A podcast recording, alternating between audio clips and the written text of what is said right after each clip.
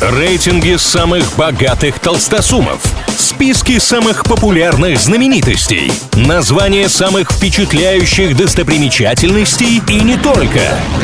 Крутометр на правильном радио. Как известно, все познается в сравнении, для этого составляются разные рейтинги, а мы с ними разбираемся. Авторитетное канадское издание Hot Cars составило список самых дешевых автомобилей в мире прямо сейчас. Четвертую строчку в этом рейтинге заняла наша Лада Гранта. Правда, отзываются о бестселлере АвтоВАЗа канадцы скорее с насмешкой. Если бы решающим фактором попадания в эту подборку было качество авто, журналисты бы Гранту не рассматривали. Но на первом плане стоимость, поэтому вот, четвертая строчка.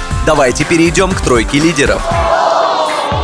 Замыкает ее китайский Хонгуан. Это самый популярный электромобиль в Поднебесной. За последние полгода было продано более 160 экземпляров, чем куда больше, чем, например, у Tesla Model 3. Средняя стоимость машины почти 4,5 тысячи долларов или 335 тысяч рублей по текущему курсу.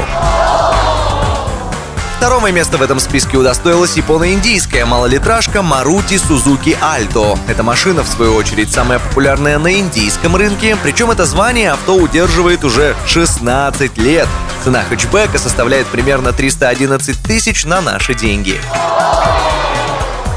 Самая дешевая машина на планете — Renault Kwid. Создали его французы, но специально для индийского рынка. Цены на небольшой кроссовер начинаются с 3900 долларов. В рублях это где-то 300 тысяч, что по нынешним меркам безумно низкая стоимость за новый автомобиль.